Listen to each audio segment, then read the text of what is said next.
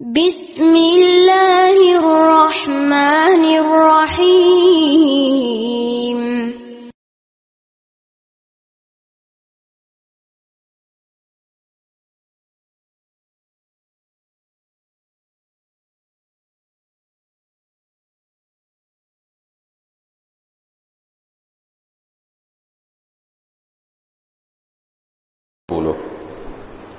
يا أيها الذين آمنوا اتقوا الله حق تقاته ولا تموتن إلا وأنتم مسلمون. يا أيها الناس اتقوا ربكم الذي خلقكم من نفس واحدة وخلق منها زوجها وبث منهما رجالا كثيرا ونساء واتقوا الله الذي تساءلون به والأرحام إن الله كان عليكم رقيبا. يا أيها الذين آمنوا اتقوا الله وقولوا قولا سديدا. يصلح لكم أعمالكم ويغفر لكم ذنوبكم. ومن يطع الله ورسوله فقد فاز فوزا عظيما. أما بعد فإن أصدق الحديث كتاب الله وخير الهدي هدي محمد صلى الله عليه وسلم وشر الأمور محدثاتها وكل محدثة بدعة وكل بدعه ضلاله وكل ضلاله في النار எல்லாம் வல்ல அல்லா ஜல்லஷானஹு தாலாவுடைய கட்டளை ஏற்று புனித ஜும்மா கடமையை நிறைவேற்றுவதற்காக அல்லாஹுடைய மஸ்ஜிதிற்கு வருகை தந்திருக்கின்ற அல்லாஹுவின் நல்லடியார்களே அன்பின் சகோதரர்களே அல்லாஹு தாலா ஏவியவற்றை எடுத்து நடப்பதன் மூலமும் அவன் தடுத்தவைகளை தவிர்ந்து கொள்வதன் மூலமும் அவனை தக்குவா செய்து கொள்ள வேண்டும் என்று எனக்கும் உங்களுக்கும் நினைவூட்டிக் கொள்கிறேன். கண்ணியத்திற்குரிய பெரியோர்களே சகோதரர்களே இன்றைய இந்த நாளை பொறுத்தவரையில் இலங்கை முஸ்லீம்களுக்கும் சர்வதேச முஸ்லீம்களுக்கும் மிகவும் துக்ககரமான ஒரு நாளாக இருந்து கொண்டிருக்கிறது. அண்மை காலமாக முஸ்லிம் சமுதாயத்தின் மீது சில சிங்கள தீவிரவாதிகளால் மேற்கொள்ளப்படக்கூடிய அடாவடித்தனங்கள் இன்னும் முடியாமல் அந்த வேதனையிலே நம்முடைய சமுதாயம் இருந்து கொண்டிருக்கின்றது. கடந்த மார்ச் மாதம் இருபத்தி ஆறாம் தேதி இரவு திங்கட்கிழமை இரவு அம்பாறை பள்ளிவாசல் உடைக்கப்பட்டு அல் குர்ஆன் பிரதிகள் எரிக்கப்பட்டு அங்கு நிறுத்தப்பட்டிருந்த வாகனங்கள் சேதமாக்கப்பட்டு எரிக்கப்பட்டு பக்கத்தில் இருந்த பல கடைகள் உடைத்து நொறுக்கப்பட்டு தீக்கிரையாக்கப்பட்டு பள்ளிவாசலில் இருந்த இமாம் அடிக்கப்பட்டு என்று பல வேதனைகளோடு இருக்கிற போதுதான் கடந்த மார்ச் ஐந்தாம் தேதி திகனையிலே ஏற்பட்ட அந்த அனர்த்தம் ஆரம்பித்து இன்னும் இதுவரை முடியவில்லை. இன்றைக்கும் கூட நாம் இங்கே ஹொத்துபா ஓதிக்கொண்டிருக்கிறோம் சில ஊர்களிலே ஹொத்துபா முடிந்து விட்டது. இன்னும் சில ஊர்களிலே ஐந்து நிமிடங்கள் பத்து நிமிடங்களாக ஹொத்துபாவை ஆக்கியிருக்கிறார்கள். நேற்றும் கூட இன்று அதிகாலையிலும் கூட பல இடங்களிலே அனர்த்தங்கள் இடம்பெற்றுக் கொண்டே இருக்கிற ஒரு சூழ்நிலையில்தான் நாம் எல்லோருமே இங்கே அமர்ந்திருக்கின்றோம். இந்த சந்தர்ப்பத்திலே பல முக்கியமான விஷயங்களை நாம் நினைவுபடுத்த வேண்டிய தேவை நமக்கு இருக்கிறது கண்ணியத்திற்குரிய பெரியோர்களே சகோதரர்களே இலங்கையினுடைய வரலாற்றில் முஸ்லிம்களுக்கு எதிரான இவ்வாறான தாக்குதல்கள் இது புதிய ஒன்று அல்ல என்பதை நம்மில் நிறைய பேர் அறிந்திருக்கிறோம். இருபதாம் நூற்றாண்டின் ஆரம்பம் ஆங்கிலேயர்கள் ஆட்சி செய்து கொண்டிருந்த காலம் ஆயிரத்தி தொள்ளாயிரத்தி பதினைந்தாம் ஆண்டு மே மாதத்தின் இறுதி பகுதியிலே கண்டியிலே மிகப்பெரிய ஒரு கலவரம் திட்டமிட்ட அடிப்படையில் முஸ்லிம்களுக்கு எதிராக அரங்கேற்றப்பட்ட வரலாறு நம்மில் நிறைய பேருக்கு நினைவிருக்கலாம். வரலாற்றை படித்தவர்களுக்கு நினைவிருக்கலாம். அந்த கலவரத்திலே கண்டியிலே இருந்த ஒரு பெரிய ஜும்மா மஸ்ஜித் தீக்கிரையாக்கப்பட்டது. அதே போன்று பல கடைகள் சூறையாடப்பட்டன. சுமார் ஒரு வார காலம் அந்த கலவரம் முஸ்லிம்களுக்கு எதிராக மேற்கொள்ளப்பட்டதை வரலாறு நமக்கு சொல்லிக் கொண்டிருக்கிறது. அதே போன்று புலி பயங்கரவாதிகளுடைய அடக்குமுறைகளுக்கும் அநியாயங்களுக்கும் குறிப்பாக வடகிழக்கிலே வாழ்ந்த முஸ்லீம்கள் மிகப்பெரிய அளவிலே உள்ளாக்கப்பட்டதையும் மிக வார்த்தைகளால் வர்ணிக்க முடியாத அளவு சேதங்களையும் அழிவுகளையும் சந்தித்ததையும் நாம் நினைவில் வைத்திருக்கிறோம். அதேபோன்று இருபத்தி ஓராம் நூற்றாண்டின் ஆரம்பம் இரண்டாயிரத்தி ஓராம் ஆண்டு மே மாதம் ஆரம்ப பகுதி. மாவன் நிலையிலே நடந்த அந்த முஸ்லிம் சமுதாயத்திற்கு எதிரான சிங்களவர்களின் இன சுத்திகரிப்பு அல்லது முஸ்லிம்களுக்கு எதிரான அநியாயங்களும் நம் எல்லோருக்கும் நினைவில் இருக்கிறது. ஒரு ஜும்மா மஸ்ஜித் தீக்கிரையாக்கப்பட்டது ஒரு சாதாரணமான பள்ளி தீக்கிரையாக்கப்பட்டது ஆறு சாதாரணமான பள்ளிவாசல்கள் உடைத்து நொறுக்கப்பட்டன நூற்றி ஐம்பது கிட்டத்தட்ட நூற்றி ஐம்பது கடைகள் உடைக்கப்பட்டன அதே போன்று ஒரு சகோதரர் படுகொலை செய்யப்பட்டார். அதற்கு பிறகு இரண்டாயிரத்தி பத்துகளுக்கு பிறகு பல இனக்கலவரங்களை தென் மாகாணங்களிலும் தம்புள்ள போன்ற பிரதேசங்களிலும் நாம் சந்தித்து அதனுடைய வெளிப்பாடாகத்தான் இரண்டாயிரத்தி பதினாறாம் ஆண்டு நாம் இந்த தேர்தலிலே ஒரு பெரிய ஒரு மாற்றத்தை ஏற்படுத்தினோம் என்பதை இலங்கை வரலாறு குறித்து வைத்திருக்கிறது. இப்போது இந்த அனர்த்தம் நமக்கு நடைபெற்றுக் கொண்டிருக்கிறது. கண்ணியத்திற்குரிய சகோதரர்களே முஸ்லிம்களாகிய நம்மை பொறுத்தவரையில் நாம் அல்லாஹுவையும் அல்லாஹுடைய தூதரையும் அதே போன்று மறுமை நாளையும் ஈமான் கொள்ள வேண்டிய ஏனைய அம்சங்களையும் உறுதியாக ஈமான் கொண்டவர்களாக இருந்து கொண்டிருக்கிறோம்.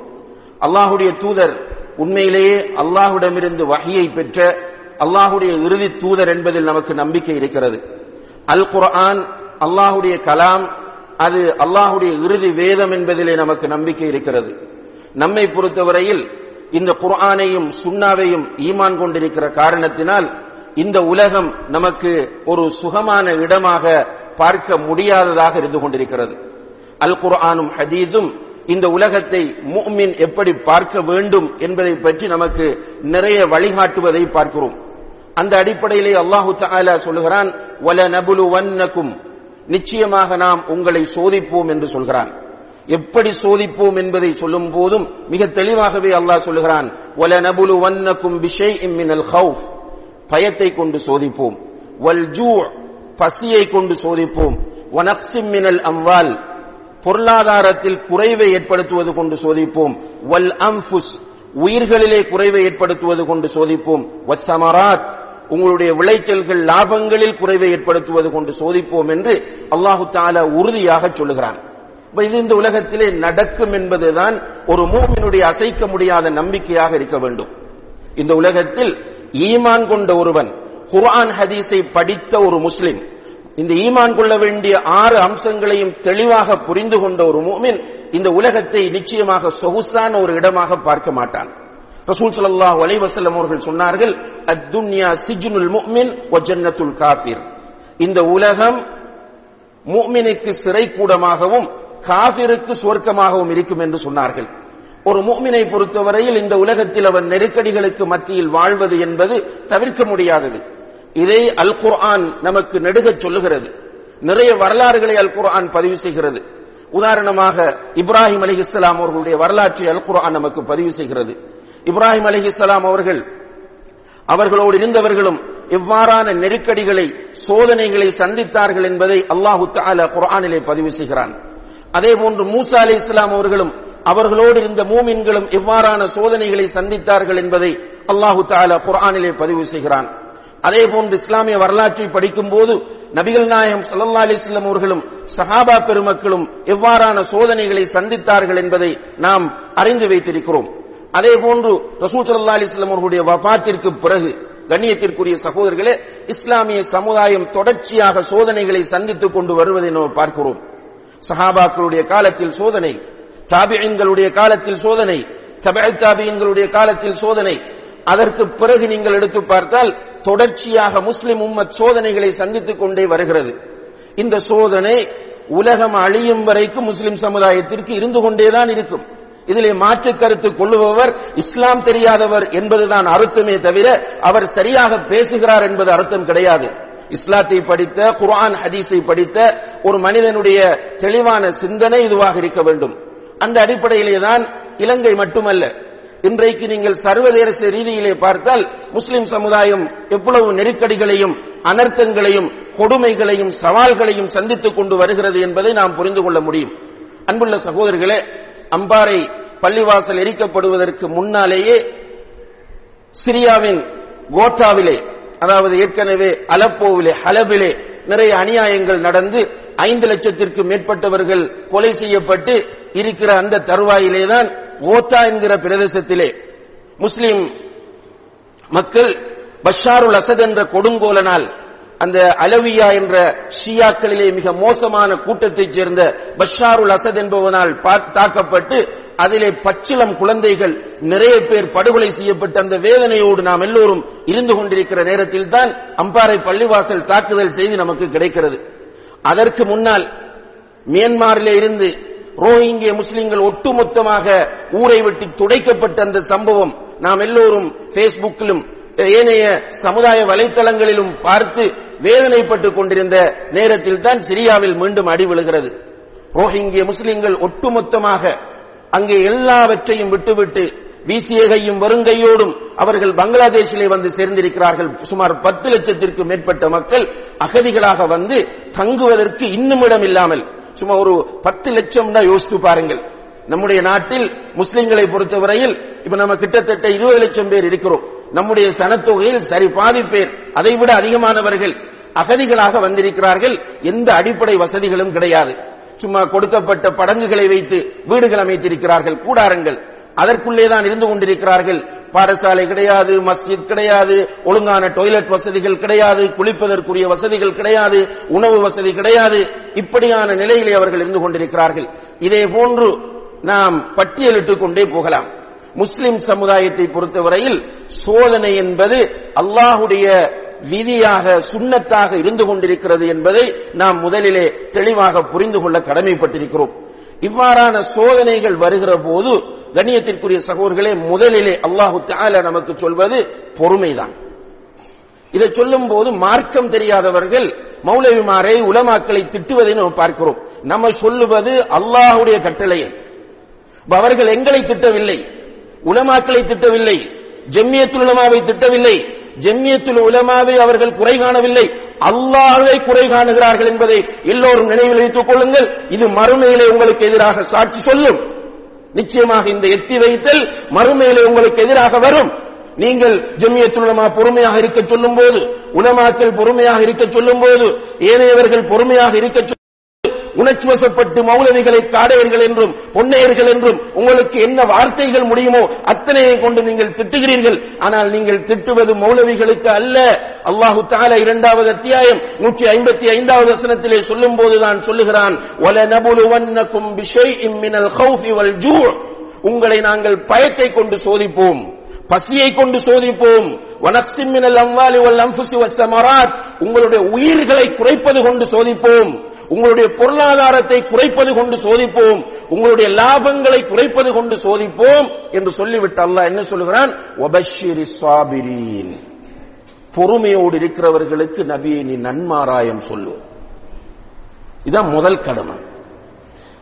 இவ்வாறான சோதனைகளின் போது ஈமானை இழந்து விடாமல் உணர்ச்சி வசப்படாமல் பொறுமையாக நாம் இருக்க வேண்டும்.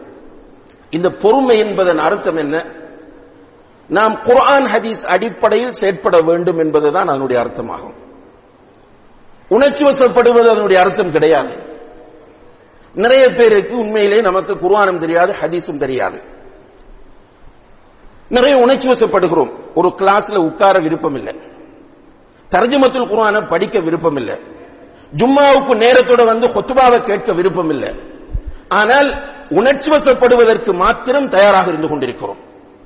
கணியத்திற்குரிய சகோதரர்களே உணர்ச்சிகள் நல்ல விளைவுகளை ஒரு காலம் வரலாற்றில் தந்தது கிடையாது. மனிதமுனையை பொறுத்தவரையில் கல்விமான்கள் சிந்தனையாளர்கள் புத்திஜீவிகள் நிறைந்த ஊர் என்று சொல்கிறோம் அப்படியாக இருந்தால் அந்த கல்விக்கும் அறிவுக்கும் சிந்தனைக்கும் முக்கியத்துவம் கொடுக்க வேண்டும். அந்த அடிப்படையில் செயற்பட வேண்டும். உதாரணமாக இன்று நடைபெறுகிற இந்த அனர்த்த சூழ்நிலை உண்மையிலே எல்லோருடைய மனதையும் வேதனைப்படுத்துகிறது. நிறைய பேர் நம்ம பார்க்கிறோம் இரவுல தூக்கம் இல்லை நம்முடைய சமுதாயத்தில் உள்ள நிறைய பேர் என்ன நடக்கிறது என்ன நடக்கிறது என்று பார்த்துக் கொண்டிருக்கிறோம். அந்த நேரத்தில் அழுகிறோம் துவா செய்கிறோம். எல்லோரும் வேதனைப்படுகிறோம். நீங்கள் நினைக்க வேண்டாம் நான் மட்டும்தான் வேதனைப்படுகிறேன் என்று நினைக்காதீர்கள்.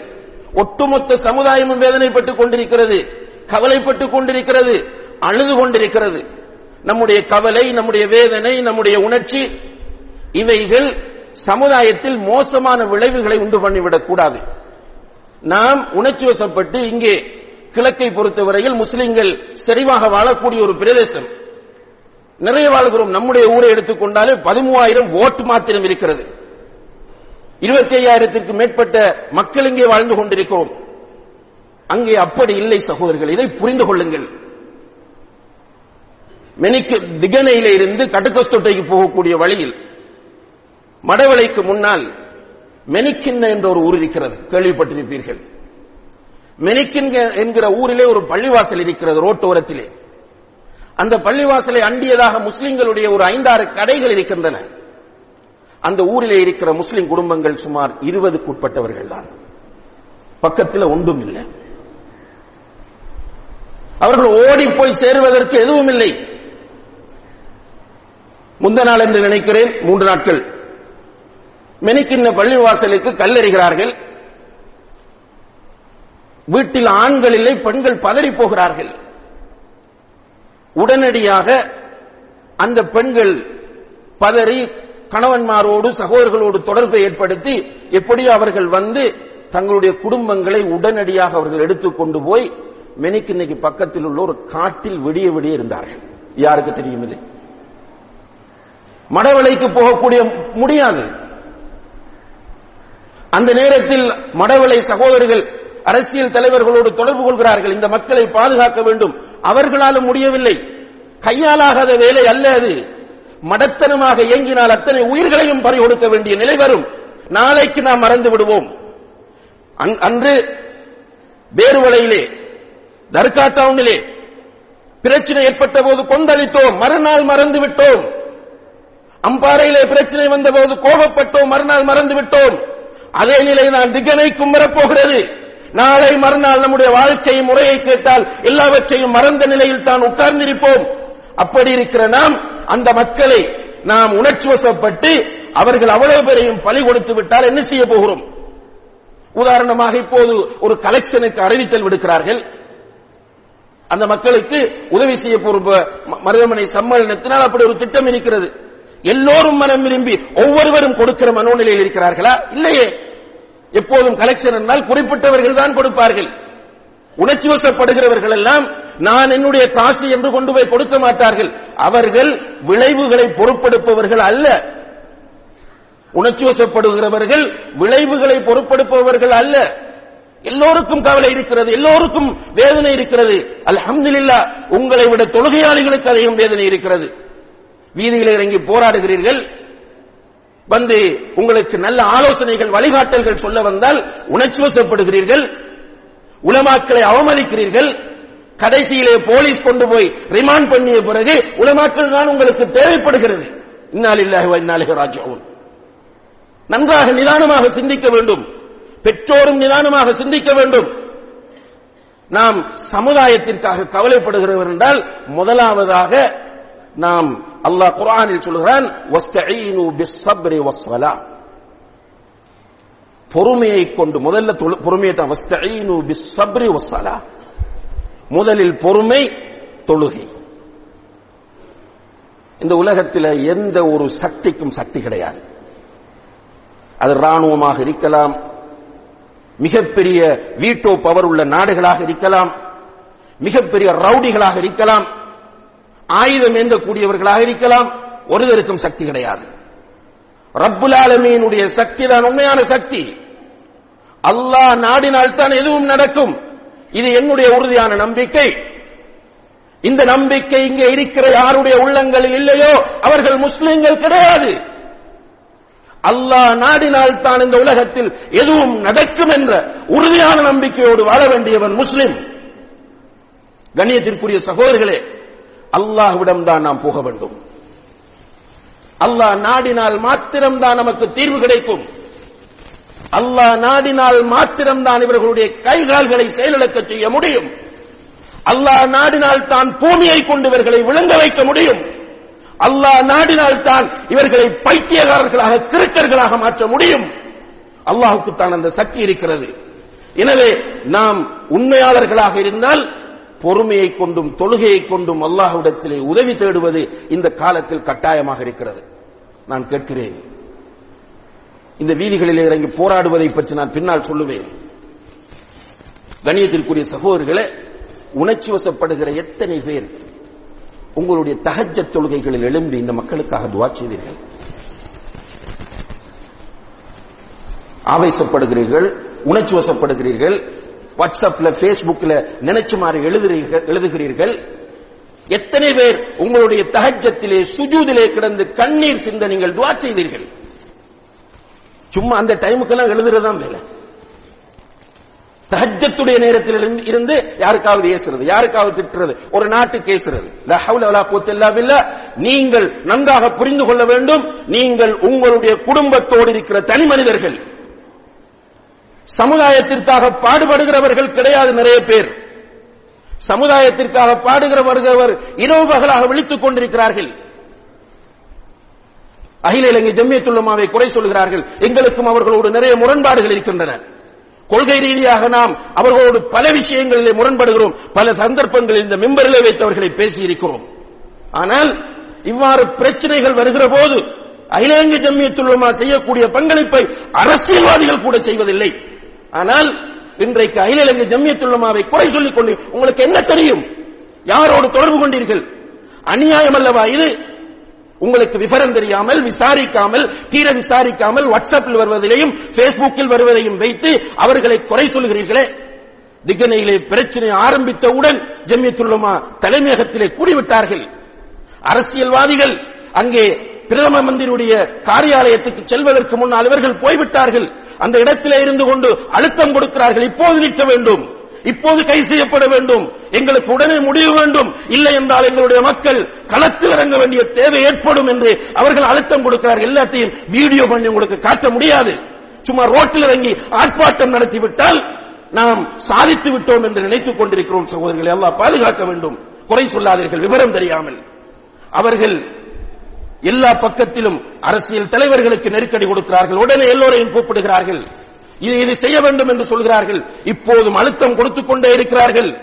நீங்கள் பதவியை விலக வேண்டும். இந்த மக்களுக்கு நூறு வீத நஷ்ட ஈட்டை நீங்கள் பெற்றுக் கொடுக்க வேண்டும். தர்கா டவுனிலே அதே போன்ற இடங்களிலே வாக்களித்து விட்டு மாறு செய்தது போன்று இங்கு நடக்கக்கூடாது. பள்ளிவாசல் என்றால் நூறு வீதம் கடைகள் என்றால் நூறு வீதம் உயிர் என்றால் அந்த இதற்கு என்ன சட்டம் இருக்கிறதோ அந்த அடிப்படையில் அவர்களுக்கு நூறு வீதம். இதெல்லாம் கொடுக்கப்பட வேண்டும் என்ற அந்த வல் வற்புறுத்தலை செ- செய்து கொண்டிருக்கிறார்கள். அதே நேரத்தில் வாட்ஸ்அப்ல மெசேஜ் வருது. திகனையில் உள்ள பள்ளிவாசல் சகோதரர்கள் மெசேஜ் அனுப்புறாங்க. எங்கள்கிட்ட காசினிக்கான சாப்பாடு இல்ல. எத்தனை பேர் நீங்க அதற்கு ஏற்பாடு செய்தீர்கள்? குடும்பத்தோடு சேர்ந்து செய்திருக்கலாம் அல்லவா? வீதிக்கு இறங்கினீர்களை கூட்டமாக. நீங்கள் சேர்ந்து சாப்பாடு கொண்டு போய் கொடுத்திருக்கலாம் அல்லவா? தலைமைக்கு கட்டுப்படாமல் நாங்கள் தான் இந்த சமுதாயத்தை கவலைப்படுபவர்கள் என்று சொன்னீர்களே. நீங்கள் போய் கொடுத்திருக்கலாம் அல்லவா? எப்போது கொடுத்தீர்கள்? என்ன ஏற்பாடு செய்தீர்கள்? கண்ணியத்திற்குரிய சகோதரர்களே அகில இலங்கை ஜம்யத்துள்ளமா உடனே தொட- தொடர்பு கொள்கிறது கண்டி வர்த்தகர்களோடு. கண்டியில் இருக்கிற ஜம்யத்துள்ளமா கிளையோடு இந்த மக்கள் கஷ்டப்படுகிறார்கள் உடனடியாக ஏற்பாடு செய்யுங்கள். வேலைகள் நடக்கிறது. எனவே சும்மா கண்ட நின்ற மாதிரி பேசாதீங்க. அதை யாராக நமக்கு பிடிக்காதவங்களாக கூட இருக்கலாம். நீதி செலுத்தக்கூடியவர்களாக நாம் இருக்க வேண்டும். ஒருவன் நல்லதை செய்யும் போது அதை அங்கீகரிக்கக்கூடியவர்களாக இருக்க வேண்டுமே தவிர குறை காணக்கூடியவர்களாக இருக்கக்கூடாது சகோதரர்களே. இந்த நேரத்தில் நமக்கு நிதானம் தேவை. பொறுமை தேவை. அதே நேரத்திலே நாம் சில தீர்வுகள் பற்றியும் நம்மை பொறுத்தவரையில் ஒரு தனி மனிதர்கள் அதே போன்று நம்மிடம் தலைமை இல்லை என்ற நிலையில் நாம் சில தீர்வுகளை தேட வேண்டும். நம்மிடம் இருக்கிற வாக்கு என்கிற அந்த பலத்தை வைத்து சில தீர்வுகளை நாம் தேட வேண்டும். அதுல மாற்று கருத்து கிடையாது. முதலாவதாக நம்முடைய சமூகத்திற்கு ரசூல் சலல்லாஹு அலஹி வசல்லம் அவர்கள் கலா கதிர் பற்றி நம்பிக்கையை ஊட்டுவதன் மூலம் தைரியத்தை ஊட்டியிருக்கிறார்கள். கலா கதிர் பற்றி நம்பிக்கையை ஊட்டுவதன் மூலம் தைரியத்தை ஊட்டியிருக்கிறார்கள். ரசோல்லா அலிஸ்லாம் அவர்கள் சின்ன பையன் இப்னு அப்பாஸ் ரலியல்லாஹு அவர்களை தன்னுடைய வாகனத்தில் பின்னால் ஏற்றிக்கொண்டு சொல்கிறார்கள் சிறுவனே உனக்கு நான் சில வார்த்தைகளை கற்றுத் தருகிறேன் நீ அதை பேணி நட. முதலாவது சொல்கிறார்கள் அல்லாஹுடைய சட்டங்களை நீ பேணி நடந்தால் அல்லாஹ் உன்னை பாதுகாப்பான். ரசோல்லா அலிஸ்லாம் அவர்கள் இப்னு அப்பாஸ் ரலியல்லாஹு அவர்களுக்கு சொல்லுகிற அந்த வார்த்தைகள் பவர்ஃபுல்லான வார்த்தைகள் அல்லாஹுடைய சட்டங்களை நீ பேணி நடந்தால் அல்லாஹ் உன்னை பாதுகாப்பான். எல்லாத்தையும் விளக்குறதுக்கு டைம் போதாது. நீங்கள் புரிந்து கொள்வீர்கள்.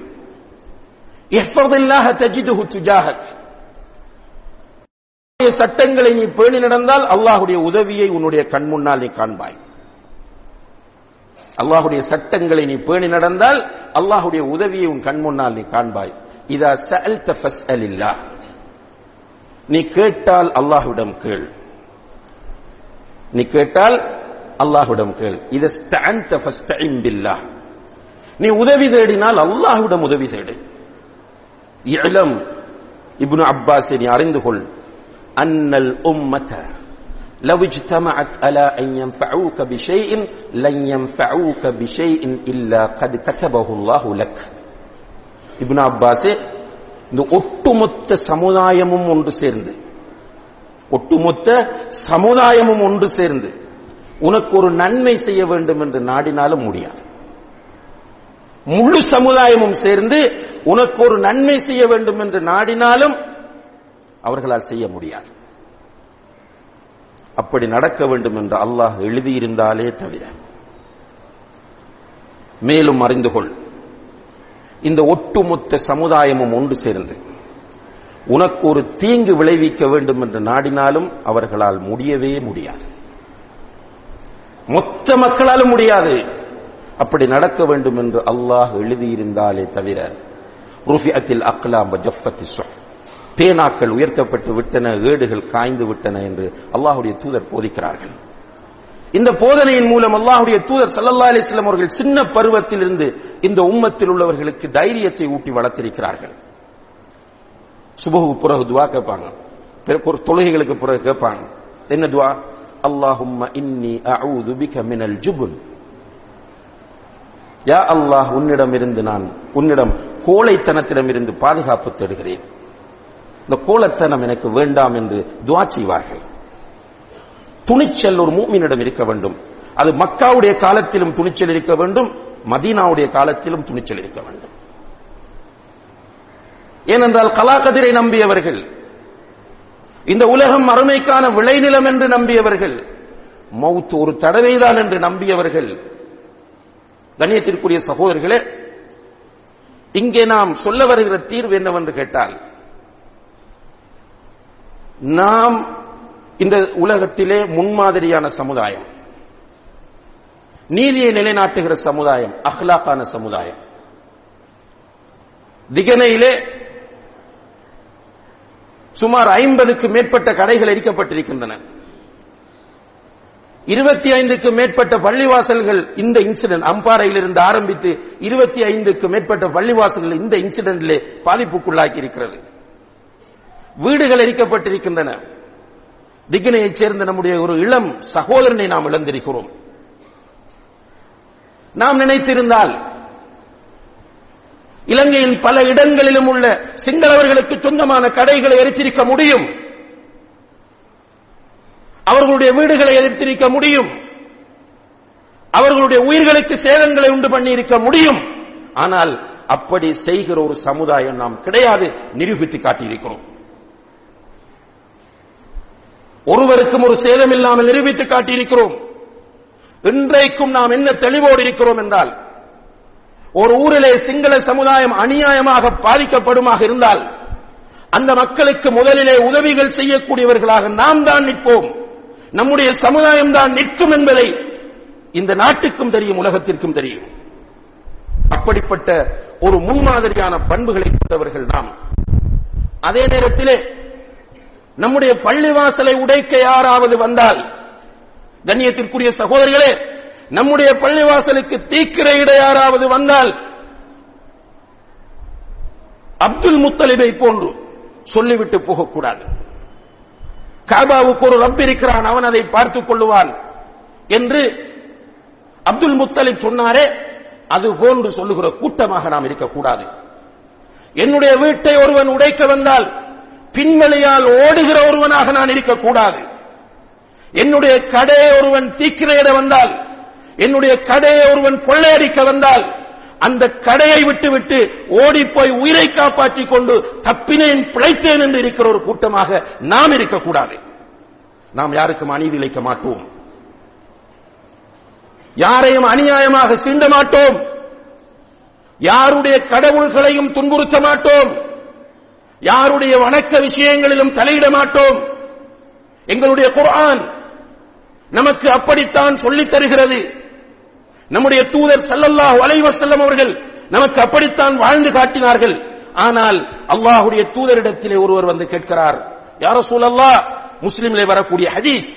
யார சூழல்லா என்னுடைய பொருளாதாரத்தை கொள்ளையடிப்பதற்காக வேண்டி ஒருவன் வந்து கேட்டால் அவனிடத்தில் என்னுடைய பொருளாதாரத்தை நான் கொடுக்க வேண்டுமா? என்று கேட்டார். அல்லாஹுடைய தூதர் சொன்னார்கள் கொடுத்து விடாதே. அவன் ஆயுதத்தை வைத்துக் கொண்டு என்னை மிரட்டி என்னுடைய பொருளாதாரத்தை கேட்டால் என்ன செய்வது அல்லாஹுடைய தூதர் என்று கேட்டபோது அல்லாஹுடைய தூதர் சொன்னார்கள் அவனை நீ எதிர்த்து போராடு. அவனை நீ எதிர்த்து போராடு. அவன் உன்னை கொலை செய்தால் நீ ஷஹீத். அந்த நேரத்தில் உன்னுடைய பொருளாதாரத்தை பாதுகாத்துக் கொள்வதற்காக வேண்டி நீ போராடி அந்த இடத்தில் மௌத்தானால் கொலை செய்யப்பட்டால் நீ ஷஹீத். அவன் செத்தால் அவன் நரகம் என்று அல்லாஹுடைய தூதர் ஸல்லல்லாஹு அலிஸ்லாம் அவர்கள் சொன்னார்கள். இன்னும் ஒரு ஹதீஸ்லே சொன்னார்கள் மன் குத்தில தூன தமிஹி ஃபஹுவ ஷஹீத். யார் ஒருவன் தன்னுடைய உ- மார்க்க தன்னுடைய இரத்தத்தை பாதுகாப்பதற்காக வேண்டி போராடுகிறானோ அவன் ஷஹீத் என்றார்கள். தன்னுடைய உயிரை பாதுகாத்துக் கொள்வதற்காக யார் போராடி கொலை செய்யப்படுகிறானோ அவன் ஷஹீத் என்றார்கள். ஒமன் குத்தில தூன மாலிகி ஃபஹுவ ஷஹீத். யார் ஒருவன் தன்னுடைய பொருளாதாரத்தை பாது- பாதுகாத்துக் கொள்வதற்காக போராடி அந்த இடத்தில் கொலை செய்யப்படுகிறானோ அவன் ஷஹீத் என்றார்கள். ஒமன் குத்தில தூன தீனிஹி ஃபஹுவ ஷஹீத். யார் ஒருவன் தன்னுடைய மார்க்கத்தை பாதுகாப்பதற்காக வேண்டி போராடி மூத்தாகிறானோ அவன் ஷஹீத் என்றார்கள். பள்ளிவாசலை உடைக்கும் வரைக்கும் பார்த்துக்கிருக்கிற பயிற்சி நம்முடைய சமுதாயத்திற்கு வரக்கூடாது. நம்முடைய ஊரிலே அப்படி ஒரு நிகழ்வு நடந்தால் நேற்று வீதியிலே இருந்து போராடிய இளைஞர்கள் எல்லோருக்கும் நான் அழைப்பு விடுக்கிறேன். அந்த நேரத்தில் நீங்கள் வந்து போராடி மௌத்தாகுங்கள். உங்களுக்கு ஷஹாதத். இந்த நாட்டு சட்டமும் அதைத்தான் சொல்கிறது. இலங்கையிலே தண்டனை கோவை சட்டம் என்று ஒன்று இருக்கிறது. அந்த தண்டனை சட்ட கோவையின் அடிப்படையிலே ஒருவர் தன்னுடைய உயிரை தன்னுடைய மதத்தை பாதுகாப்பதற்காக போராடுவாராக இருந்தால் அவர் அநியாயம் இழைத்தவராக கருதப்பட மாட்டார். நம்ம சொல்லுவதை நன்றாக புரிந்து கொள்ளுங்கள். திகனையிலே சில காடையர்கள் எல்லா சிங்கள மக்களும் அப்படிப்பட்டவர்கள் அல்ல. முந்த நாள் மாவத்தகம என்கிற ஊரிலே குருநாகல் டிஸ்ட்ரிக்ட் மாவத்தகம என்கிற ஊரிலே ஒரு பள்ளிவாசலுக்கு சில காமதுருக்கள் வந்து சொன்னார்கள் உங்களுடைய பள்ளிவாசல்களை நாங்கள் பாதுகாப்போம். எங்களுடைய போன் நம்பர் இதோ இருக்கிறது இருபத்தி நான்கு மணி நேரமும் அது ஓன்ல இருக்கும். எனி டைம் கால் பண்ணுங்க இந்த காடையர்களை வந்து நாங்கள் தாக்குகிறோம் என்று சொன்னார்கள். மாவனல்லையிலே ஒரு டீம் உருவாகி அந்த வேலை செய்கிறார்கள். நம்முடைய பிள்ளைகள் செய்கிற வேலையினால் தான் மற்றவர்கள் வெக்ஸ் ஆகிறார்கள். நம்முடைய ஆர்ப்பாட்டத்திற்கு பிறகு ஒரு இந்து சகோதரர் வெறுமையிலோடு நின்று பேசிய கிளிப் நீங்கள் கேட்டிருப்பீர்கள். மிக கேவலமாக பேசுகிறார். பேச வைத்தது யார்? அன்புள்ள சகோதரிகளே யார் நமக்கு அநீதி இழைக்க வருகிறானோ அவன்தான் நம்முடைய டார்கெட் பொதுமக்கள் அல்ல. அம்பாறையிலே நடந்த நிகழ்ச்சி அந்த இன்சிடென்ட் கோர்ட்டிலே சிலர் கைது செய்யப்பட்டு ஆஜராக்கப்பட்டிருக்கும் போது வந்து போராடிய மதகூர் என்ன சொல்கிறார்? நாங்கள் அன்றாதபுரத்தில் இருந்து வந்தோம் ஐயங்கனையில் இருந்து வந்தோம். இவர்களை நீங்கள் விடுதலை செய்ய வேண்டும் என்று சொல்கிறார்கள். அம்பாறை மக்கள் இல்லை. அம்பாறையிலே ஒரு சிலர் இருக்கலாம். நம்முடைய பார்வை தெளிவாக இருக்க வேண்டும். இதைத்தான் நான் ஆரம்பத்திலே சொன்னேன். உணர்ச்சி வசப்படாமல் நிதானமாக பிரச்சனைகளை அணுக வேண்டும். கண்ணியத்திற்குரிய சகோதரர்கள் இந்த இலங்கை நாட்டிலே நம்மை பொறுத்தவரையில் இன்னும் அரசாங்கம் எட்டு வீதம் என்றுதான் சொல்கிறது. ஆனால் அம்தில்லா நாம் ஒரு இருபது வீதம் இருப்போம். ஆனால் எண்பது வீதம் முஸ்லிம் அல்லாதவர்கள். ஏற்கனவே தமிழ் மக்களோடு இருந்த அந்த சிநேகமான உறவு புலி பயங்கரவாதிகளுடைய அடாவடித்தனங்களுக்கு பிறகு சிதைந்து விட்டது. அவர்களும் ஒரு விதமான சந்தேக கண்ணோடு தான் நம்மை பார்த்துக் கொண்டிருக்கிறார்கள். அதே போன்று விடுதலை புலிகளையே பார்த்துக் கொண்டிருந்த பௌத்தர்களில் சிலர் யுத்தம் முடிந்த பிறகு முஸ்லிம்கள் மீது பொறாமையும் காழ்ப்புணர்வும் கொள்ள ஆரம்பித்து விட்டார்கள். அரசியல் தலைவர்கள் அல்லது அரசியல்வாதிகள் அப்படியான நிலையில் சிலர் இருக்கிறார்கள். சில தீவிரவாத இயக்கங்கள் அவ்வாறு அங்கே உருவாகி இருப்பதை நாம் பார்க்கிறோம். நாளாந்தம். உங்களுக்கு தெரியுமா? இந்த பிரச்சனைக்கு திகன பிரச்சனைக்கு மிக முக்கியமான சூத்திரதாரிகளில் ஒருவராக இருந்த ஒருவனுடைய பேஸ்புக் அவனுடைய பேஜை கிட்டத்தட்ட ரெண்டு லட்சம் பேர் லைக் பண்ணியிருக்கிறார்கள். இந்த பிரச்சனையை தூண்டுவதற்கு காரணமாக இருந்து முன்னின்று வழிநடத்திய ஒருவனுடைய பேஸ்புக் பேஜை கிட்டத்தட்ட ரெண்டு லட்சம் பேர் லைக் பண்ணியிருக்கிறார்கள் என்றால் நாம் நிதானமாக சிந்திக்க வேண்டும். இருபது வீதமாக இருக்கிற நமக்குள் இருபதாயிரம் கட்சிகள். சரி நீங்கள் ஓட்டு கேட்கும் போது அரசியல் நடத்தும் போது அப்படி என்றால் பிரச்சனை வரும்போதும் அப்படித்தான் இருக்கிறீர்கள் என்பதுதான் வேதனையாக இருக்கிறது. திகனை பற்றி எறிகிறது ஒரு பக்கம் அமைச்சர் ரிஷாத் அவர்கள் வந்து பார்வையிடுகிறார் பேஸ்புக்கில் அது வருகிறது. இன்னும் ஒரு பக்கம் அமைச்சர் ரவுப் ஹக்கீம் அவர்கள் வந்து பார்வையிடுகிறார் அதுவும் பேஸ்புக்கிலே வருகிறது. விடிய விடிய இரண்டு பேரும் அங்கே நிற்கிறார்கள். அல்ஹம்துலில்லாஹ் அல்லாஹ் அவர்களுக்கு கூலி கொடுக்க வேண்டும். ஆனால் இந்த இரண்டு பேருடைய மனமும் அந்த நேரத்திலே கரையவில்லையே. இரண்டு பேரும் பிரச்சனை இல்லாத ஒரு ஊரிலே. அல்லது பிரச்சனை நடந்த அந்த திகனையிலே உள்ள ஒரு வீட்டிலே இரண்டு பேரும் ஒன்றாக இருந்து இந்த மக்களுக்கு நாம் என்ன செய்யலாம் என்பதை இரண்டு பேரும் பேசுகிற அளவுக்கு அவர்களுடைய மனங்கள் பண்படவில்லை என்பதை பார்க்கும்போதுதான் வேதனையும் கவலையுமாக இருக்கிறது. பாராளுமன்றத்தில் காட்டுவது நாடகம். அது யதார்த்தம் அல்ல அங்கே நடத்துகிற போராட்டம் என்பது சர்வதேசத்திற்கு காட்டுகிற ஒரு டிராமா. நீங்கள் உண்மைக்குண்மையான தலைவர்களாக இருந்திருந்தால் நீங்கள் இந்த சமுதாயத்தின் மீது அக்கறை உள்ள தலைவர்களாக இருந்திருந்தால் நம்முடைய பள்ளிவாசல்கள் எரிக்கப்பட்டு உடைக்கப்பட்டதை நேரடியாக பார்க்கும்போது உங்களுடைய ஈமானிய ரத்தம் கொதித்திருந்தால் நீங்கள் உடனே கால் பண்ணியிருக்க வேண்டும். ஒருவர் ஒருவருக்கு கால் பண்ணியிருக்க வேண்டும். உடனே நான் இங்கே நிற்கிறேன். வாருங்கள் இரண்டு பேரும் மசூரா பண்ணுவோம். இரண்டு பேரும் சேர்ந்து சில அழுத்தங்களை மசூரா செய்து அந்த இடத்தில் கொடுத்திருந்தால் அதை பார்க்கிற எங்களுடைய உள்ளம் குளிர்ந்திருக்கும். ஆனால் பார்க்கிறீர்கள் கண்ணீர் வடிக்கிறீர்கள் விடிய விடிய விழித்திருக்கிறீர்கள். சமுதாயத்திற்காக வேண்டி ரெண்டு பேரும் உண்மைக்குண்மையாக ஒன்று சேர உங்களால் முடியவில்லை என்றால் கண்ணியத்திற்குரிய சோழர்களே இதுதான் இன்றைக்கு இருக்கிற பெரிய சவால் நமக்கு. தாவா பணியை பொறுத்தவரையில் இயக்கங்களாக பிரிந்திருக்கிறோம். இதிலே ஒவ்வொருவருக்கும் அவர் அவருடைய புரிதல் இருக்கிறது. தௌஹித் பேசக்கூடிய எங்களை பொறுத்தவரையில் ஏனைய அமைப்புகளில் வழிகேடு இருப்பதை நாங்கள் புரிகிறோம். நாங்கள் பயணிக்கிற வ- வழிதான் சரி என்று நினைக்கிறோம். அதே போன்றுதான் மற்ற இயக்கத்தினரும் அப்படித்தான் பார்க்கிறார்கள். அவர்கள் பயணிக்கிற வழிதான் சரி என்று அவர்கள் நினைக்கிறார்கள். இதற்காக வேண்டி இரண்டு பேரும் அடிபிடிப்படுவது என்பதை இஸ்லாம் விரும்பவில்லை. இன்றைக்கு முந்த நாள் நீங்கள் சுடரொளியில் பார்த்திருப்பீர்கள். ஞானசார தேரருடைய ஒரு அறிக்கை. அவர் சொல்லுகிறார் பாரம்பரிய முஸ்லிம்களை பொறுத்தவரையில் பௌத்தர்களை நேசிப்பது போன்றுதான் நாங்கள் நேசிக்கிறோம். அவர் பாரம்பரிய முஸ்லிம்கள் என்று குறிப்பிடுவது தர்கா வழிபாட்டில் ஈடுபடுகிற அவுலியா வணக்க வழிபாட்டில் ஈடுபடுகிற அந்த மக்களை. மற்றவர்கள் எல்லோருமே அது தபிலீக்காக இருக்கலாம் ஜமாத் இஸ்லாமியா இருக்கலாம் சலாமாவாக இருக்கலாம் ஏனைய எந்த அமைப்பாகவும் இருக்கலாம் அவர்கள் என்ன சொல்கிறார்கள் என்றால் இவர்கள் தான் பயங்கரவாதிகள். ஆனால் அடிக்கும் போது பரம்பரை முஸ்லிமும் பாரம்பரிய முஸ்லிமும் கிடையாது வஹாபி முஸ்லிமும் கிடையாது. அடிக்கும் போது எல்லோருக்கும் ஒன்றாக சேர்த்துத்தான் அடிக்கிறார்கள். இந்த நேரத்தில் தான் முஸ்லிம் சமுதாயம் நிதானமாக செயற்பட வேண்டும்.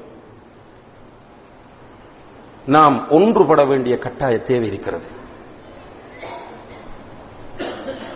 ஒவ்வொரு ஊரும் ஊர் மட்டத்தில் ஒன்றுபட வேண்டும். ஒவ்வொரு மாவட்டமும் மாவட்ட மட்டத்திலே ஒன்றுபட வேண்டும். ஒவ்வொரு மாகாணத்திலும் ஒரு செட்டாப் வர வேண்டும். தேசிய ரீதியிலே நமக்கு ஒரு தலைமைத்துவம் என்று தேவை. பொறுப்புணர்வில்லாமல் பேப்பர்களிலும் பேஸ்புக்குகளிலும் எழுதுகிறவர்கள் அல்லாஹை பயந்து கொள்ளுங்கள் சகோதரிகளை. மௌத்திருக்கிறது நீங்கள் எவ்வளவுதான் எழுதினாலும் உங்களுடைய அஜல் வரும் வரையும் தான் எழுதலாம். அதற்கு பிறகு கபருடைய வாழ்வு இருக்கிறது மஷர் இருக்கிறது. நீங்கள் நினைக்காதீர்கள் உங்களை கேட்க பார்க்க ஆளில்லை. எனக்கு கருத்து சுதந்திரம் இருக்கிறது. நினைத்ததெல்லாம் எழுதலாம் என்று எழுதாதீர்கள். இந்த சமுதாயத்தை ஒன்றுபடுத்தக்கூடிய முறையில் கருத்துக்களை எழுதுங்கள். ஆக்கபூர்வமான கருத்துக்களை எழுதுங்கள். வெறுமனே நெகட்டிவாக மாத்திரம் பேசாதீர்கள். தட்டி கொடுங்கள் எல்லோரும் மனிதர்கள். ஜெம்யத்துலமான் ஒன்று இருக்கிறதால ஏதோ செய்து அதையும் கலைச்சுட சொல்றீங்களா? அதனுடைய தலைவர் இருக்கிறார். அவரும் ஒரு மனிதர். மன அழுத்தங்கள் கூடும்போது நம்முடைய ஊரிலே சில முக்கியமான சகோதரர்கள் முடிவெடுத்தார்களே அது போன்று முடிவெடுத்தால் எதற்கு இவனுக்கு நான் சேவை செய்ய வேண்டும் என்று முடிவெடுத்தால் ஏன் இந்த இப்படிப்பட்டவர்களுக்காக வேண்டி நாம் நம்மை தியாகம் செய்ய வேண்டும் என்று முடிவெடுத்தால் உங்களை போன்று நீங்களும் உங்களுடைய வீடும் உங்களுடைய மனைவியும் பிள்ளைகளும் என்று அவர்களும் இருக்க நினைத்தால் கடற்கரையிலே உட்கார்ந்து உங்களை போன்று அரட்டை அடித்துக் கொண்டிருக்க அவர்களும் நினைத்தால் இன்றைக்கு நிலைமை என்ன? கணியத்திற்குள்ள திரும்பவும் சொல்லுகிறேன். ஜெமியத்துல் உலமாவோடு எனக்கு நிறைய தனிப்பட்ட முரண்பாடுகள் இருக்கிறது. இந்த மிம்பரிலே வைத்து நான் ஜெமியத்துலமா தலைவரை விமர்சித்து பேசியிருக்கிறேன். நான் அவருக்கு ஜால்ரா பண்ணுகிறேன் என்று தயவு செய்து புரியாதீர்கள். இன்றைய காலத்தின் கட்டாய தேவை என்பதனால் அதை நான் உணர்த்தி கொண்டிருக்கிறேன்.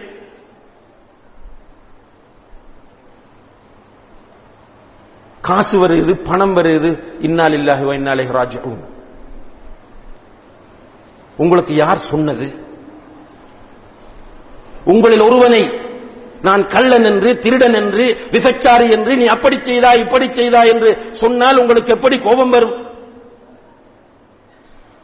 என்ன ஆதாரத்தோடு நீங்கள் சொல்கிறீர்கள் நாங்களும் சில நேரங்களில் கூட்டங்களுக்கு போகிறோம். இரண்டாயிரம் மூவாயிரம் ரூபாய் செலவழித்து போவோம். ஒரு சாப்பாடு மட்டும் கிடைக்கும். அதுவும் ஹைஃபை சாப்பாடெல்லாம் இல்ல. நூத்தி ஐம்பது ரூபாய் இருநூறு ரூபாய் பார்சல் சாப்பாடு தான் கிடைக்கும். சும்மா இருந்துக்கு யாராவது போடுறத பார்த்துட்டு ஜிம்மித்துலுமா அப்படி இப்படி லஹவுல வலா குவத்தில்லா நான் இங்கே பதிவு செய்ய வருவது கண்ணியத்திற்குரிய சகோதரர்களே ஜம்மியத்துல் உலமாவை நியாயப்படுத்துவது அல்ல. நமக்கு ஒரு தலைமை வேண்டும். அரசியல்வாதிகளை நம்ப முடியாது. அவர்கள் நடிகர்கள். இப்போ ஓரளவு பேப்பர்ல எழுதுறான் நிலைமை சீராயிட்டு இன்னும் சீராகல்ல. இன்றைக்கு காலையிலே சுபகு டைம்ல மடவளையில் ஒரு வீட்டில் ஒரு பெட்ரோல் போம் போடப்பட்டு பத்த ஆரம்பிக்கும் போது சகோதரர்கள் கண்டு நூத்திட்டாங்க. நேற்று இரவு மடவிலையில் ஒரு கார் வந்து நிற்கிறது. அந்த காரை போலீஸ் மறைத்து நிறுத்துகிறது. முறுத்தி நிறுத்தி ஐடென்டி லைசன்ஸ் கேட்டுக் கொண்டிருக்கும் போது நேவி அந்த இடத்தில் வந்து போலீஸை சைடாக்கி போட்டு ரெண்டு பேரையும் கார்ல வந்த ரெண்டு பேரையும் இறக்கி எடுத்து காரை ஃபுல்லா செக் பண்ண கார் ஃபுல்லா கம்பு தடி இரும்பு கத்தி. உடனடியாக நேவி அந்த இரண்டு மூன்று பேருக்கு மிக கடுமையாக அடித்து முடியுமானவரை அடித்துத்தான் போலீஸில் ஒப்படைத்தார்கள். இது நேற்று மகரிக்க நடந்தது. நேற்று இரவு மயங்கணைக்கு பக்கத்திலே உள்ள ஒரு ஊரிலே மணலேற்றுவதற்காக நிறுத்தப்பட்டிருந்த ஒரு லெரி தீக்கிரையாக்கப்பட்டது. அந்த இடத்தில் இருந்த முஸ்லிம்களுக்கு சொந்தமான போட் தீக்கிரையாக்கப்பட்டது. நேற்று இரவு மையங்கணையில் இருக்கக்கூடிய உள்ளே இருக்கிற ஒரு சிறிய முஸ்லிம் ஊர். அந்த ஊர் மக்கள் தூங்கவில்லை. இதுதான் இன்னும் நிலைமை. இப்படி இருக்கும் போது நிலைமை சீராகிறது. அல்லாஹ் சீராக்கி வைக்க வேண்டும். சீராகிறது என்று சொல்லிட்டு எல்லாம் அப்படி அமைதி அடைஞ்சு பழையபடி வீடெல்லாம் கட்டி கொடுத்து முடிஞ்ச உடனே எல்லாம் முடிஞ்சு. மறு மாகாண சபை தேர்தலுக்கு வருவாங்க. வந்து சமுதாயம் சமுதாயம் சமுதாயம் ஒன்றுபட வேண்டும். இந்த சமுதாயத்திற்கு. நீங்க ரெண்டு பேரும் உண்டா வாங்க. ஏன் உங்களால் ஒருவரை ஒருவர் மன்னிக்க முடியாமல் இருக்கிறீர்கள்? ஏன் உங்களால் விட்டுக் கொடுக்க முடியாமல் இருக்கிறது? இந்த உம்மத்திற்கு ஒரு தலைமைத்துவம் தேவை என்று இன்று இலங்கையில் உள்ள எல்லா மெம்பர்களிலும் நின்று நாங்கள் முழங்கிக் கொண்டிருக்கிறோமே. இதை நீங்கள் பொருட்படுத்தாமல் உங்களுடைய அமைச்சு பதவிகளும் உங்களுடைய சொகுசான வாழ்க்கைகளும் தான் முக்கியம் என்று நீங்கள் கருதுவீர்களாக இருந்தால் நாம் முடிவெடுக்க வேண்டும் சகோதரர்களே. நம்முடைய ஊர் முடிவெடுக்க வேண்டும். சாய்ந்த மருது ஒரு தவறான முன்னுதாரணமாக இருந்தாலும் ஒரு நல்ல முன்னுதாரணம். எல்லோரும் ஒன்றுபட்டால் இவர்களை துரத்த முடியும். ஒன்றாக வாருங்கள். நமக்கு இவர்களில் கோபம் இல்லை யாரோ ஒருவரை தலைவராக ஏற்றுக்கொள்ள நாங்கள் தயாராக இருக்கிறோம். ஆனால் நீங்கள் பிரித்து பிரித்து கொண்டு செல்கிறீர்கள். இன்றைக்கு எங்களுக்கு ஒரு தலைமைத்துவம் தேவை. அரசியல் ரீதியாக ஒரு தலைமைத்துவம் தேவை. ஆன்மீக ரீதியாக ஒரு தலைமைத்துவம் தேவை. இந்த இரண்டு தலைமைத்துவங்களையும் இலங்கை முஸ்லிம்கள் சேர்ந்து உருவாக்க வேண்டிய பொறுப்பு இந்த நேரத்தில் நாம் சிந்திக்க வேண்டியதாக இருந்து கொண்டிருக்கிறது என்பதை இந்த நேரத்தில் நான் பதிவு செய்து கொள்ள விரும்புகிறேன். அதே நேரத்திலே கண்ணியத்திற்குரிய சகோதரர்களே அல்லாஹின் நல்லடியார்களே நம்மை நாம் முஹாசபா செய்ய வேண்டிய தேவை இருக்கிறது. அல்லாஹு தாலா குரானிலே சொல்கிறான் லஹர் அல் ஃபசாது ஃபில் பர்ரி வல் பஹர் பிமா கசபத் ஐதின் நாஸ். மனிதர்கள் தேடிக் கொண்டதால் தான் இந்த உலகத்திலே குழப்பங்களும் ஃபசாதுகளும் வெளிப்பட்டிருக்கின்றன. நம்ம ஒவ்வொருவரும் நம்மை முகாசபா செய்ய வேண்டும். நான் யார்? நான் என்ன செய்கிறேன்? ஏன் என்னால் இன்னும் ஐங்கால தொழுகையை நிறைவேற்ற முடியாமல் இருக்கிறது? ஏன் குர்வானை இன்னும் ஓத முடியாமல் இருக்கிறது? ஏன் எனக்கு பள்ளிவாசல் என்றால் இன்னும் வெறுப்பாக இருக்கிறது? ஏன் மார்க்கம் என்றால் எனக்கு பிடிக்காமல் இருக்கிறது? ஏன் ஹராத்தை நான் அதிகமாக நேசிக்கிறேன்? ஏன் மிக பயங்கரமான பாவமாக அடையாளப்படுத்தக்கூடிய பாவங்களை விட முடியாமல் நான் இருந்து கொண்டிருக்கிறேன்? ஏன் பொய் சொல்லுகிறேன்? ஏன் ஏமாற்றுகிறேன்? ஏன் அநியாயம் செய்கிறேன்? ஏன் மனச்சாட்சி இல்லாமல் நான் நடந்து கொள்கிறேன்? சிந்தியுங்கள் சகோதரர்களே நாம் ஒவ்வொருவரும் நம்மிடத்திலே கேட்க வேண்டும். நாம் அதிகமாக அல்லாஹ்விடத்திலே தௌபா செய்ய வேண்டும் இஸ்திஃபார் செய்ய வேண்டும். நம்மை நாம் மாற்ற முயற்சி செய்ய வேண்டும். அதுல முதல் மாற்றம் தான் தொழுகை சகோதரர்களே. நிறைய ஞாபகப்படுத்திக் கொண்டே இருக்கிறோம் ஒவ்வொரு கிட்டத்தட்ட என்னுடைய ஹொத்துபாக்கள் பெரும்பாலான ஹொத்துபாக்களில் நான் தொழுகையை நினைவூட்டிருக்கிறேன் ஏனைய உலமாக்களும் தொழுகையை நினைவூட்டுகிறார்கள். உங்களுடைய வீடுகளுக்கு வந்து சகோதரிகளும் நினைவூட்டுகிறார்கள் உங்களுடைய பெற்றோரும் நினைவூட்டுகிறார்கள். அதையும் கேட்டுட்டு நீங்க நான் நினைச்ச மாதிரி தான் இருப்பேன் என்று சொன்னால் அல்லாஹ் போதுமானவன் என்ன சாதிக்க போகிறீர்கள் மூத்தாகிறது இல்லையா மௌத்துக்கு பிறகு கபருடைய வாழ்க்கை இருக்கிறது என்பதில் உங்களுக்கு நம்பிக்கை இல்லையா? இப்படியே கதைச்சு கதைச்சு எழுதி எழுதி காலத்தை ஓட்டிட்டே இருப்போம்.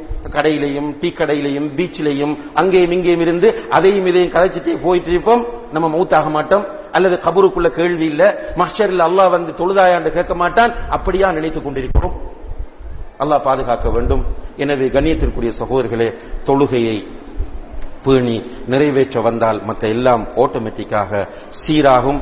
எனவே கண்ணியத்திற்குரிய சகோதரர்களே இந்த நேரத்திலே நம்மை நாம் அதிகமாக முஹாசபா செய்ய வேண்டும். எல்லாம் வல்ல அல்லா ஜல்லஷானஹு தாலா இங்கே சொல்லப்பட்ட செய்திகளில் நல்லவற்றை நாம் உள்வாங்கி அதை பாசிட்டிவாக எடுத்து நம்முடைய வாழ்க்கையில் எடுத்து நடக்க முயற்சி செய்ய வேண்டும். ஏதாவது மனிதன் என்கிற அடிப்படையில் தவறுகள் வந்திருந்தால் அந்த தவறுகளை நீங்கள் அல்லாஹுக்காக இந்த இடத்திலே விட்டுவிட்டு போங்கள். அதை மாத்திரம் எடுத்துக்கொண்டு போய் திரும்ப அதை ஒரு இஷ்யூவாக ஆக்காமல். நான் எழுதி வாசிக்கவில்லை. நான் மனிதன் என்ற அடிப்படையில் என்னுடைய சிந்தனையில் தொகுத்து வந்ததை பேசினேன். அதிலே சில நேரங்களில் சில தவறுகள் சில பொருத்தமில்லாத பிரயோகங்கள் இடம்பெற்றிருக்கலாம். அதை மட்டும் தூக்கிட்டு போகாமல் நான் சொன்ன நிறைய நல்ல விஷயங்களை அல்லாஹுக்காக இந்த வெள்ளிக்கிழமையாவது மட்டும் நீங்கள் கொண்டு செல்லுங்கள். நாம் இதை பற்றி சிந்திப்போம். நல்ல மாற்றங்களை நோக்கி நகர்வோம். எல்லாம் வல்ல அல்லாஹ் ஜல்ல ஷானஹு தாலா அதற்கு நம் எல்லோருக்கும் தௌஃபிக் செய்வானாக. வ ஆஹிரு அனில் ஹம்துலில்லாஹி ரப்பில்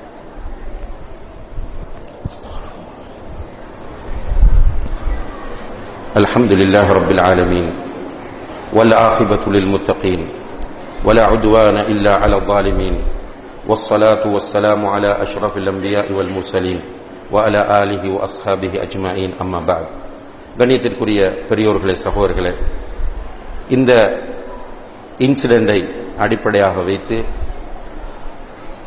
நம்முடைய சமுதாயம் ஒற்றுமைப்பட வேண்டும் என்கிற செய்தியை நம்முடைய முதலாவது ஹொத்துபாவில் நாம் வலியுறுத்தினோம் நம்முடைய ஊருக்கும் நிச்சயமாக ஒரு வழிகாட்டலும் ஒரு தலைமைத்துவம் தேவை.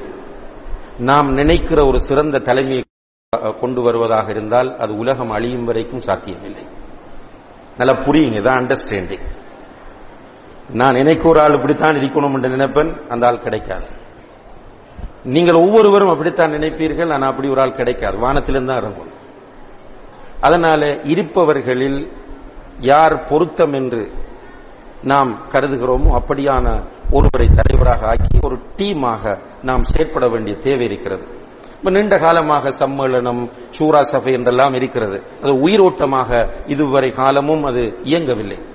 இனிமேல் இங்கே நிறைய படித்தவர்கள் புத்திஜீவிகள் கல்விமான்கள் பள்ளிவாசல் தலைவர்கள் சமூகத்தின் மீது அக்கறை உள்ளவர்கள் நிறைய பேர் இருக்கிறீர்கள். எல்லோரும் யோசியுங்கள்.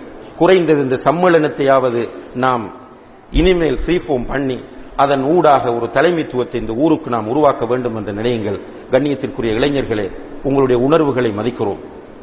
நீங்கள் வீதிக்கு இறங்கியதை பற்றி நான் காரசாரமாக முதல் குத்துபாவிலே சொன்னேன். இன்னும் ஒரு கோணம் இருக்கிறது. அது நீங்கள் இந்த உம்மத்தின் மீது வைத்திருக்கிற அன்பின் வெளிப்பாடு அது. இந்த உம்மத்திற்கு அநீதி இழைக்கப்படும் போது உங்களுடைய இளம் ரத்தங்கள் கொதித்ததன் வெளிப்பாடுதான் அது. ஆனால் நாங்கள் என்ன எதிர்பார்க்கிறோம் என்றால் அது நெறிப்படுத்தப்பட வேண்டும் என்று எதிர்பார்க்கிறோம். உங்களை நாங்கள் இவ்வாறான சாத்வீக போராட்டங்களில் ஜனநாயக முறையிலே மேற்கொள்ளப்படக்கூடிய போராட்டங்களில் ஈடுபட வேண்டாம் என்று நாம் சொல்லவில்லை. ஆனால் நெறிப்படுத்தப்பட்ட நிலையில் அந்த போராட்டங்களை நாம் தொடருவோம். ஒரு தலைமையை தட்டி எழுப்புவோம். அந்த தலைமையின் கீழே நாம் பயணிப்போம். அல்ஹம்துல்லா உதாரணமாக நாம் சில இன்சூரன்ஸ்கள் ஏற்பட்ட போது ஊரோடு ஒன்று சேர்ந்து மிகப்பெரிய சேவைகளை வெளியூர்களுக்கு நாம் செய்திருக்கிறோம். இந்த தடவையும் அல்லாஹ் நாடினால் நாம் இந்த திகனையிலே பாதிக்கப்பட்ட மக்களுக்கு ஏனைய பகுதிகளிலே பாதிக்கப்பட்ட மக்களுக்கு நாம் எல்லோரும் ஒன்றாக சேர்ந்து இங்கே தௌஹி தப்லீக் ஜமாத் இஸ்லாமி மற்ற ஜமாத் என்ற வித்தியாசம் இல்லாமல் எல்லோரும் சேர்ந்து நாம் மருதமுனை என்கிற அந்த நாமத்தோடு அவர்களுக்கு நம்மால் முடியுமான உதவிகளை செய்வோம். அப்படி நாம் செய்கிற போது நிச்சயமாக அவர்களுக்கும் அதில் ஒரு திருப்தி இருக்கிறது பறக்கத்து இருக்கிறது. எனவே அன்புள்ள இளைஞர்களே நீங்களும் அந்த தலைமைத்துவத்திற்கு கட்டுப்பட பழகுங்கள். கடைசியில தலைமைதான் நமக்கு கை கொடுக்க வேண்டிய ஒரு நிலைமைதான் இந்த நாட்டில் இருக்கிறது என்பதை புரிந்து கொள்ளுங்கள்.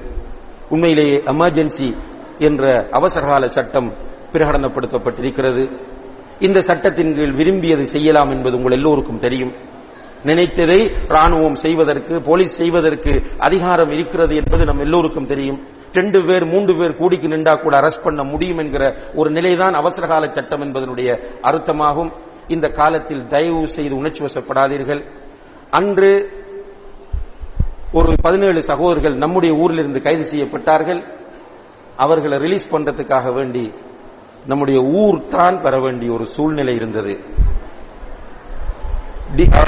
எஸ்எஸ்பியோடு ஏனைய போலீஸ் உயர் அதிகாரிகளோடு வாரத்துக்கு முதல்ல இருந்தே சாய்ந்தமரத்தில் உள்ள தலைமையகம் தலைமைத்துவம் கல்மையில் உள்ள தலைமைத்துவம் அதே போல் நம்முடைய சகோதரர்கள் எல்லாரும் பேசி பேசித்தான் கடைசியில் வழக்கு இல்லாமல் அந்த கேஸை கேன்சல் பண்ணக்கூடிய ஒரு சூழ்நிலை ஏற்பட்டது. அதுல பெரிய கொடுமை என்னென்றால் சும்மா வந்த அப்பாவிகள் நிறைய பேர் அடி வாங்கி அவர்கள் மருத்துவமனையில் அனுமதிக்கப்பட்டு போலீசால ராணுவத்தால பிடிக்கப்பட்டு அவர்கள் காயத்துக்கு உள்ளாக்கப்பட்டார்கள் ஆனா களத்தில் உணர்ச்சி வசப்பட்டு நின்றவர்கள் எல்லாம் ஓடிட்டாங்கன்றது உண்மையிலேயே இந்த சகோதரர்களுக்கு இணைக்கப்பட்ட ஒரு அநீதியாகும் சகோதரர்களே.